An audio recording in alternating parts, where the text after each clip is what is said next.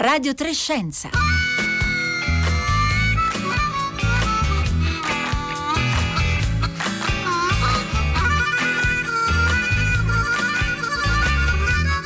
Ok. Buongiorno da Rossella Panarese, sono le 11.30, oggi trasmetto da casa, come da casa lavorano Marco Motta, Roberta Fulci, Paolo Conte e Costanza Confessore, mentre in via Asiago Cristiana Castellotti in regia, Michele Mazzi alla console e naturalmente i colleghi della centrale della sala controllo che permettono alla mia voce di arrivare eh, fino a voi. Io vorrei fare un ringraziamento personale ai miei colleghi e alle mie colleghe che sono lì in tempi normali sarebbe un po' stucchevole ringraziarsi per il lavoro reciproco, ma non siamo in tempi eh, normali. Dunque oggi nella seconda parte di Radio Trescenza, secondo appuntamento con Dizionavirus, eh, breve glossario per un'epidemia, da un'idea della nostra ascoltatrice Cesarina che ci ha scritto da Montecchio Emilia, idea realizzata poi da Silvia Bencivelli ieri la parola era virus. Oggi un'altra delle parole chiave di questa epidemia, polmonite. Invece ora parliamo di eh, Lombardia perché è uscito un primo studio scientifico sull'esordio di Covid-19 in eh, Lombardia e tra i firmatari c'è il nostro ospite, un grande esperto di sanità pubblica, è stato responsabile del centro malattie infettive del Piemonte.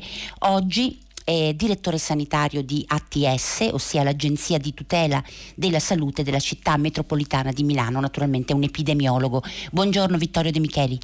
Buongiorno, buongiorno a tutti. Devo ringraziare anche lei e con lei ringraziare tutte le nostre ospiti e i nostri ospiti che in questi giorni ci regalano, ci danno del tempo prezioso per aiutarci a capire quello che sappiamo e aiutarci a capire anche quello che non sappiamo. Eh, per i nostri ascoltatori e ascoltatrici il consueto numero per mandare sms o whatsapp al 335 5634 296. Vittorio De Micheli, prima di entrare nel merito dello studio che avete appena pubblicato, io vorrei chiederle un commento sui dati di ieri, i consueti dati pomeridiani che ci vengono comunicati dalla protezione eh, civile. Ci aiuti a mettere insieme competenza scientifica, fiducia e prudenza. Si è parlato di un lieve ma eh, importante rallentamento del contagio, è così? È così, i dati della Lombardia fanno, che hanno segnalato ed è l'oggetto descritto nello studio un'iniziale crescita impressionante, adesso segnalano invece un rallentamento. E questo è eh, il dato diciamo, confortante dopo tanti giorni di incertezza perché questa è una delle dimensioni di questa epidemia che eh, conosciamo così poco della dinamica, del comportamento di questo virus che eh, riusciamo a fare poche previsioni perché abbiamo poche certezze. Adesso sicuramente eh, i focolai partiti prima eh, sembra che stiano, uso un termine poco scientifico, ma sembra che si stiano spegnendo e questo sarebbe proprio una bella notizia. Contemporaneamente ovvio che il tempo con cui si sono spenti ci fa capire che l'unico strumento di cui disponiamo e speriamo di una certa efficacia al momento è solo quello dell'autoisolamento, del blocco delle, dei contatti sociali, che è uno strumento un po' difficile da sopportare però è l'unica arma che, eh, che, che, abbiamo e che sembra funzionare e quindi la prudenza ci dice che dobbiamo sicuramente rassegnarci a un periodo un po' lungo di, di, di isolamento ed è per questo che intanto appunto eh, centelliniamo le informazioni per, appunto, no, perché non ci siano in questo momento eccessi eh, eh di ottimismo. Ecco, intanto da una parte l'OMS eh, ieri ha dichiarato appunto l'accelerazione nel mondo eh, della eh, pandemia, invitando a fare molti tamponi naturalmente, ma questo eh, già lo aveva, lo aveva, detto il dottor Tedros, come viene chiamato per la difficoltà di usare il suo eh, cognome, e intanto invece l'8 aprile eh, Wuhan uscirà dalla quarantena. Vittorio De Micheli, lei ha detto tre parole fondamentali. La prima, la crescita impressionante, e poi ne parleremo a proposito del della Lombardia, poi appunto eh, lento spegnimento e la terza appunto dobbiamo insistere sulle misure. Sarà un periodo lungo.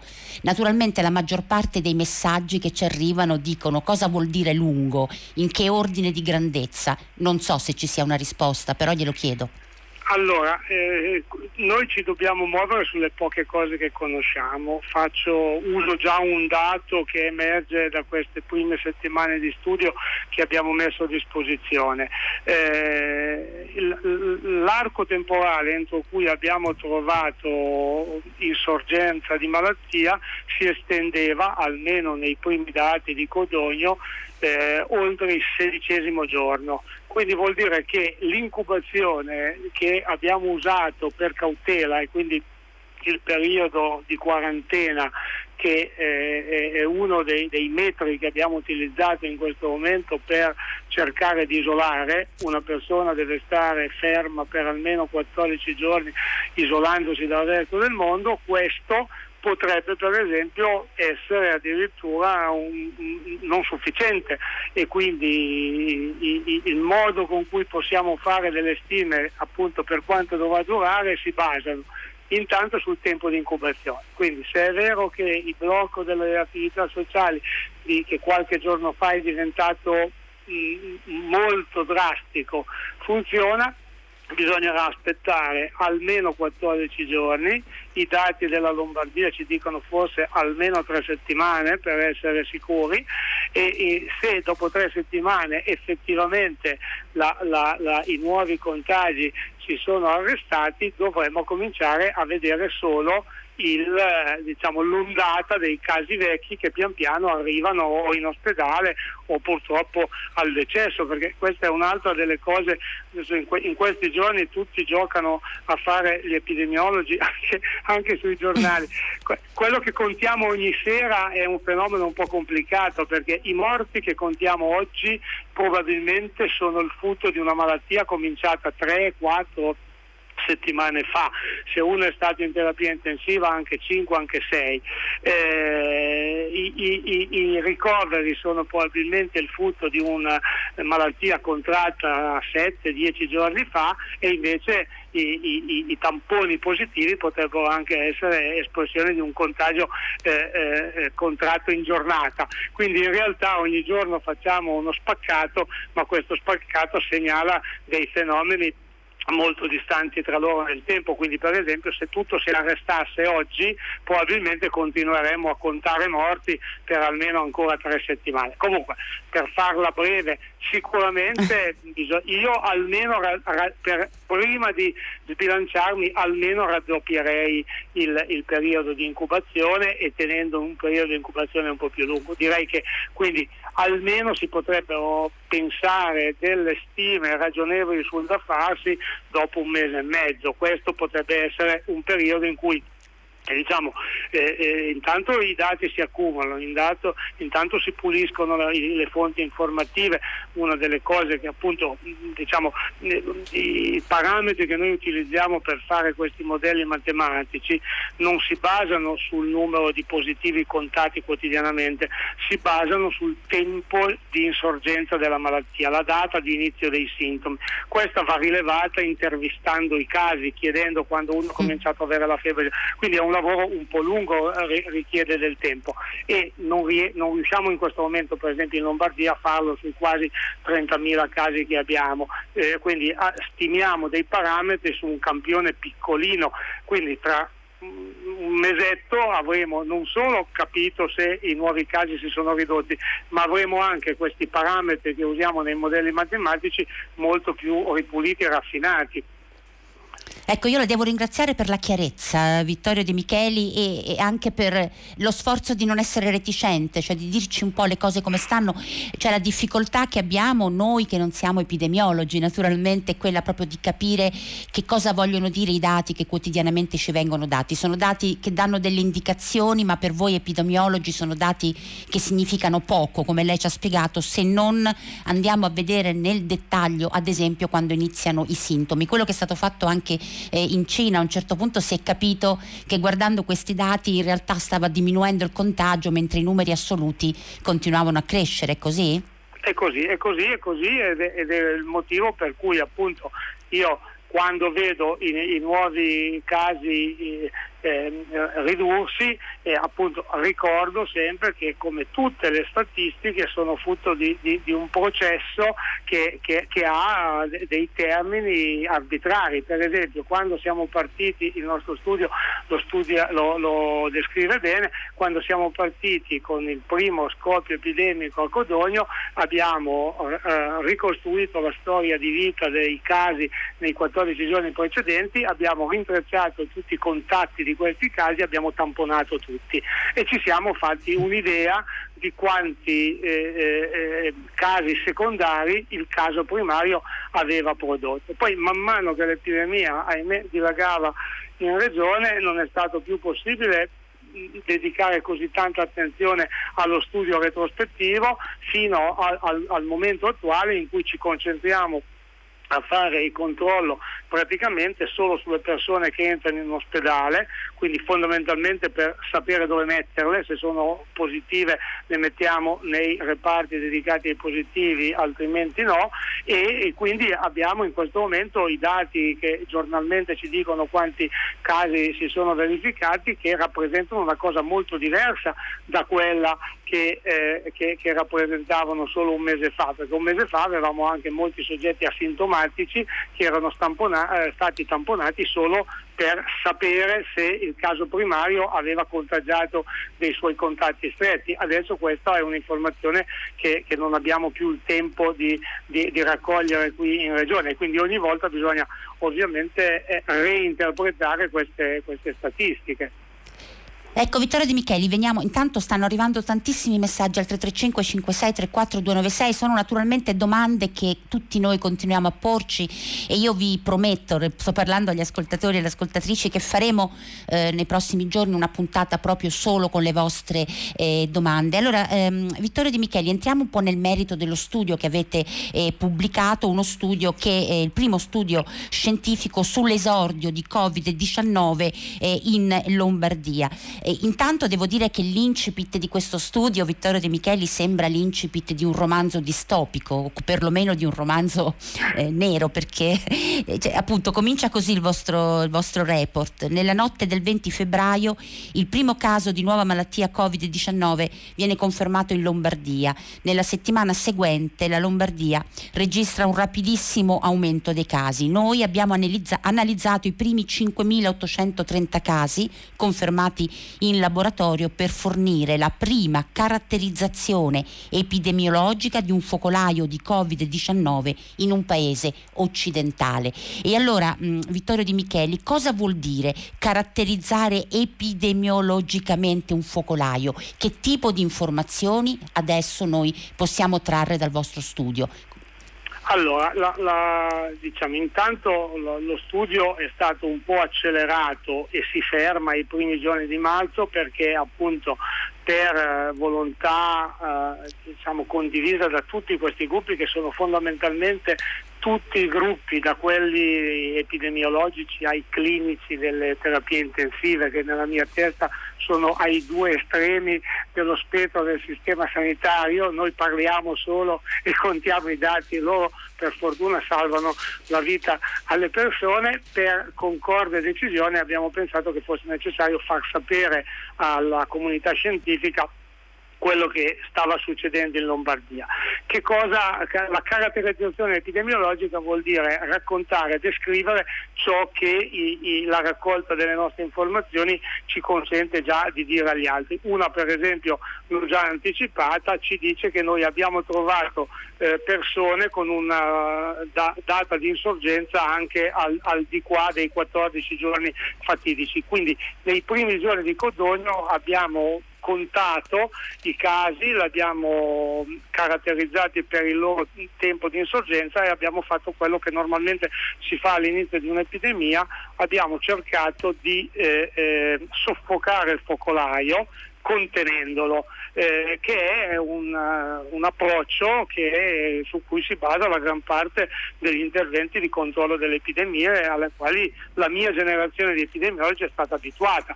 Cioè, identifico il caso, chiedo le, a, al caso di raccontarmi le persone con cui è stato in contatto, chiedo a queste persone di mettersi in isolamento, se come nel caso so, delle meningiti dispongo di un eh, eh, vaccino, le vaccino, eh, se eh, ho paura che eh, il contatto ci sia già stato do un, un farmaco eccetera eccetera, cioè il, il paradigma del contenimento di una, di una, epidemia normalmente parte da eh, il cosiddetto contact tracing, vado a ricercare... E quello, mi perdoni De Michele, sì. ma insomma è quello che, che è stato fatto in Corea del Sud, il famoso e celebrato sistema coreano? Sì, lì, lì, lo hanno fatto con metodi spicci veloci, quello che invece viene fuori dal nostro studio ed è una delle prime lezioni che vanno tradotte a, e, e, e trasmesse al resto della comunità scientifica è che inizialmente la definizione di caso, il tempo di incubazione che usavamo faceva sì che una nostra oh, assistente sanitario dovesse interrogare ricostruendo tutti i contatti che una persona, che un caso aveva avuto nei 14 giorni precedenti. Ora, se lei mi chiede cosa ho fatto nei 14 giorni scorsi, glielo dico perché sono sempre stato chiuso più o meno eh, eh, in una stanza a seguire l'epidemia. Ma, Ma in una vita normale non è così. Stanza, esatto, e infatti e erano delle stato... interviste che duravano delle ore e eh, la, la, la, la, efficienza di questa operazione di rintracciamento dei casi è stata assolutamente bassa e infatti che cosa eh, è successo? E, invece voi cosa avete fatto De Micheli? avete diciamo, fatto un lavoro di analisi dei dati evidentemente allora, da cui avete capito. Sì, nello studio descriviamo quello che, quello che, è successo e raccontiamo questo. E abbiamo sulla base di questo eh, siamo riusciti a fare delle, delle prime stime che confermano con dei numeri questa impressionante crescita delle prime fasi dell'epidemia. Cioè, fondamentalmente guardando dal caso dei suoi contatti quanti si sono positivizzati è possibile stimare questo famoso tasso di riproduzione primaria, cioè quanti casi secondari produce un caso eh, eh, primario e eh, diciamo eh, prima che si intervenga poi con, con, operazioni di contenimento. E questa cosa qui appunto nel, nello studio viene descritta è stata però lunga e indaginosa ci ha dato dei numeri che sono circa dal 2,5 al 3,1 quindi vuol dire che questa, questa malattia aveva la capacità di propagarsi in maniera molto vistosa. Un caso ne contagiava almeno altri tre. Almeno quindi, tre. Naturalmente infatti, quando l'epidemia comincia a rallentare questo tasso che voi esperti chiamate R0 eh, uh-huh. diminuisce. E, sì. Quindi insomma questo infatti, è un dato che va... Fa, fa la differenza tra il tasso di base che è quello quando non, ancora non si è fatto niente e poi i, i, i, il tasso quando si cominciano gli interventi. Però tradotto diciamo, in termini operativi pratici, i, la nostra epidemia nei primi giorni cresceva con un passo del 30% giornaliero, il che vuol dire che ogni tre giorni, tre giorni e qualcosa, i casi raddoppiavano e quindi raddoppiavano visto... e questo è, è, l'elemento di estrema accelerazione a cui lei faceva riferimento prima. E De Michele, adesso io le faccio delle domande secche, le, le chiedo sì. di rispondere velocemente perché abbiamo soltanto pochi minuti ancora e invece lo studio contiene molte informazioni eh, utili. Allora, abbiamo primo dato che lei ci ha d- detto è che eh, dobbiamo superare i 14 giorni di, di incubazione, così? Sì, io in questo momento okay. potenzialmente terrei un'incubazione un po' più lunga, farei le quarantene un po' più lunghe. Tipo 16-17 giorni? Ah, tipo, Mi sembra di aver tre, capito. Tipo tre settimane. Tre settimane. Siamo tutti tre settimane. Tanto siamo in casa, quindi cautelativamente un, una, un periodo più, più lungo. Seconda domanda che le faccio, l'epidemia dai vostri dati era iniziata prima di quel famoso 20 febbraio con il paziente 1? Certo, con questa ricostruzione che le ho detto, con queste interviste lunghe, siamo riusciti a capire che probabilmente i primi sintomi dei casi manifestati poi verso il 20 febbraio erano probabilmente alla fine di gennaio. Uh-huh. Ecco, l'età media che alla fine voi avete individuato nelle infezioni? Sì, 69 eh, anni, eh, diciamo grossolanamente eh, due terzi anziani, un terzo eh, sotto i 65 anni e, e, riflette secondo me il punto in cui la, il punto proprio il territorio in cui la, l'epidemia è partita. La nostra è una regione dove l'età media è avanzata. Mm-hmm. Ecco, la questione dei ricoveri eh, e quindi poi c'è anche quella delle terapie eh, intensive eh, in Lombardia. È un dato più alto di quello che ci si aspettava ed è più alto del, del resto degli altri dati che, ave- che abbiamo raccolto in altre regioni o ad esempio in Cina? Allora, sicuramente l'età media della popolazione, la presenza di comorbidità ha portato molte più persone ad aver bisogno di terapia intensiva. Questo è un dato, eh, so, ricordo che la Lombardia fino all'anno scorso cercava di far partire un progetto di presa in carico dei cronici e stimava in oltre 3 milioni i, su 10 milioni di abitanti 3 milioni soggetti con malattie croniche. Quindi non mi stupisce che colpendo una popolazione con un'alta presenza di soggetti cronici molti abbiano avuto bisogno di cure intensive. È anche vero che nei primi tempi della, dell'epidemia pensando di poterla contenere, la linea principale di difesa è stata posta appunto nelle terapie intensive. Adesso le riflessioni che vanno avanti anche sulla, alla luce della nostra esperienza eh, che, eh, di una regione che è riuscita a raddoppiare quasi i posti di terapia intensiva in un mese e constatato che difficilmente credo che le altre regioni possano fare altrettanto, non, non è per orgoglio lombardo che lo dico, eh, ma è perché abbiamo anche consumato buona parte delle risorse che adesso gli altri non hanno, non hanno più a disposizione. E si sta pensando di spostare la linea della terapia un po' prima, quindi diciamo di provare a per esempio dare sostegno ventilatorio alle persone prima che arrivino all'insufficienza e richiedano la terapia intensiva, che per, per, tradotto per esempio può voler dire mettere dei sistemi di, di, ventilazione assistita, i famosi CPAP, già nel pronto soccorso. Credo che molte altre regioni si stiano preparando con questo modello, che è un modello più diffuso e più leggero, così come stiamo pensando adesso in Lombardia di curare a domicilio eh, persone che altrimenti in questo momento non riuscirebbero a, entrare in reparto. Quindi sicuramente abbiamo consumato le nostre terapie intensive, ma sicuramente la nostra lezione adesso deve portare gli altri a mettere qualche linea di attacco terapeutico un po' più anticipata nella storia naturale della malattia. Ecco, questa esperienza eh, purtroppo così eh, dura ci, ci, può insegnare a come sviluppare diciamo, una risposta territoriale in casi come questi e lei fa riferimento appunto anche alla possibilità di eh, fare delle cose a casa, avere un'assistenza a casa più forte, per esempio col dotarsi di alcuni strumenti come il, il, il saturometro che registra mm-hmm. appunto la quantità di eh, ossigeno nel sangue. Abbiamo due minuti e invece i temi sarebbero tanti. Vittorio Vittorio De Micheli, oh, ehm, è apparsa una lettera di medici di Bergamo sul New England tradotta da Fabio Sabatini su, F, su Facebook. È una lettera m- drammatica che io vi invito a leggere, l'abbiamo pubblicata anche sui nostri social. E a un certo punto dice: Stiamo dolorosamente imparando che c'è bisogno di esperti di salute pubblica perché, per esempio, abbiamo visto che gli ospedali possono essere i principali veicoli di trasmissione di Covid-19. È una crisi umanitaria, ma ma anche una crisi di salute pubblica. Gli ospedali in Lombardia hanno avuto purtroppo anche questo ruolo di essere trasmissione? E questo eh, spiegherebbe l'accelerazione?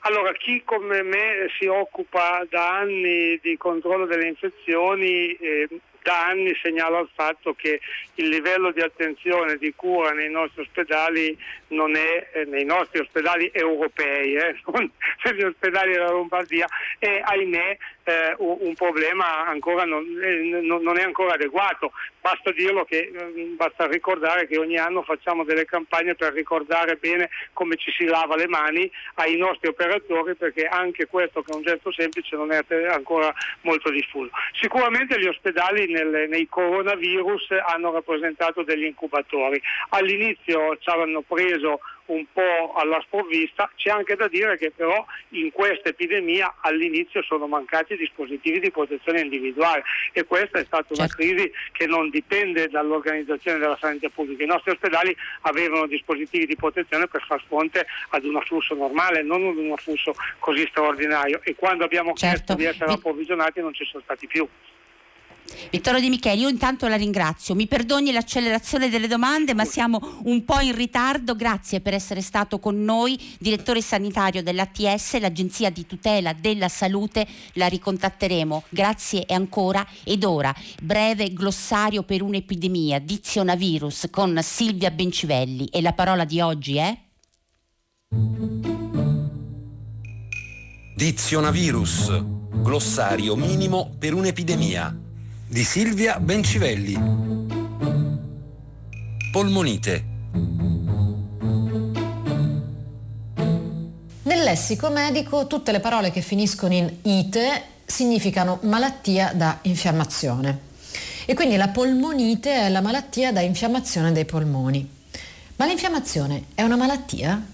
No, non è una malattia, l'infiammazione è una reazione di difesa del nostro organismo. È una difesa di prima linea, quindi non è una specifica difesa, però è comunque una difesa, solo che di per sé ovviamente può causare qualche problema. Quando la si studia nei libri di patologia, eh, l'infiammazione si descrive con cinque parole che gli studenti di medicina devono imparare a memoria e sono in latino, ve li traduco in italiano, sono rossore, gonfiore, calore, dolore e impedimento funzionale, che in latino è funcțiolesa. Questo perché nell'infiammazione si ha sempre una vasodilatazione, quindi il rossore, i capillari diventano porosi, permeabili, ne fuoriesce un essudato, cioè del liquido con dentro proteine e cellule del sistema immunitario e la parte si gonfia, quindi diventa gonfia, calda e appunto impedita funzionalmente. Nel caso del polmone questo essudato riempie gli alveoli, che sono come i buchi della spugna. Gli alveoli però sono anche lo spazio del polmone dentro cui si hanno gli scambi gassosi. È attraverso la parete degli alveoli che entra nel nostro organismo l'ossigeno ed esce l'anidride carbonica. Ma siccome i polmoni non si possono strizzare, quando la spugna polmonare si è impregnata di essudato infiammatorio, gli scambi gassosi non avvengono più. Ecco perché la polmonite è un problema serio. Ed ecco perché si presenta con eh, tosse, fiato corto e poi siccome cala l'ossigeno nel sangue c'è anche una debolezza che può essere molto seria, molto grave in certi casi anche confusione mentale. Ci può essere dolore al torace, ci può essere febbre, che è un'altra reazione di difesa. E se si fa una radiografia si vede chiaramente che lo spazio dei polmoni, che dovrebbe essere nero per la presenza di aria, è diventato bianco. Esistono tante ragioni per avere una polmonite, sono soprattutto ragioni infettive. Questo spiega anche la storia della polmonite, che fino a un secolo fa era una delle principali cause di morte ovunque sul pianeta. Poi con l'invenzione e la diffusione di vaccini antibiotici e con la diffusione di alcune norme igieniche di base, la polmonite batterica, che era forse la principale polmonite, è diventata molto meno frequente qui nei paesi ricchi diventando la settima causa di morte a livello mondiale, ma con un forte squilibrio e a svantaggio dei paesi poveri, anzi, a dirla tutta, dei bambini dei paesi poveri. Adesso, con un virus per cui nessuno ha il vaccino, nessuno ha farmaci mirati per il momento, i giochi si riaprono e si riaprono per tutti. Ecco, seconda puntata di Dizionavirus con Silvia Bencivelli. Io ringrazio ancora l'ascoltatrice Cesarina che da Montecchio Emilia ci ha dato questa idea. Questo dizionario lo trovate anche sul nostro sito radiotrescienza.rai.it. Domani, domani parleremo anche di polmonite perché questa polmonite interstiziale provocata da Covid-19 è una polmonite che i medici non avevano mai incontrato prima e come è fondamentale capire che tipo di polmonite è. Domani avremo Giuseppe Remuzzi, aspettiamo le vostre domande, entreremo nel merito ed entreremo nel merito anche del lavoro incredibile ma molto pericoloso a guardare i dati dei nostri medici, del nostro personale sanitario. Ora il consueto appuntamento con il concerto del mattino con Arturo Stalteri, grazie di averci seguito, appuntamento domani con noi, buona continuazione di ascolto con Radio 3.